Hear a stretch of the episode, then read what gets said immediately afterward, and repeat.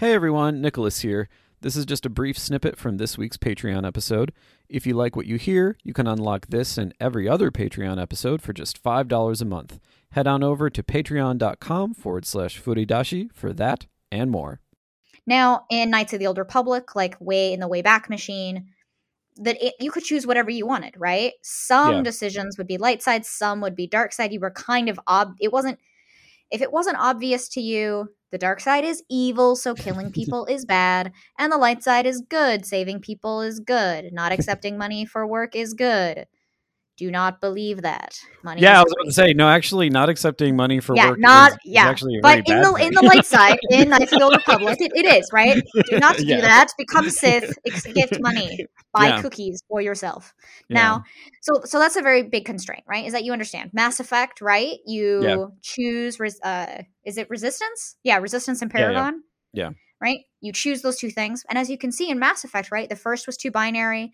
The second one didn't make a lot of sense because you could kind of be Paragade, right? Yeah, So like resist. yeah. Oh, Renegade and Paragon. That's what it is. yeah, renegade. Um, yeah.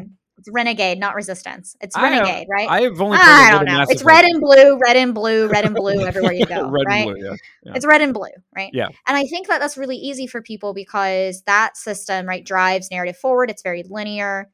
It's it's very exciting.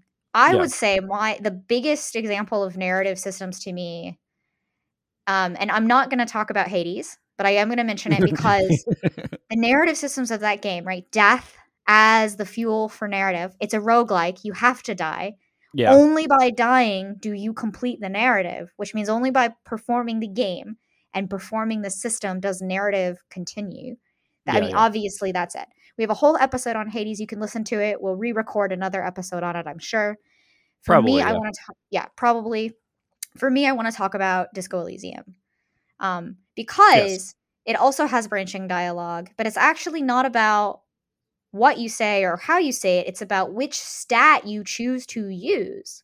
Yeah. Right. In order to get a certain outcome.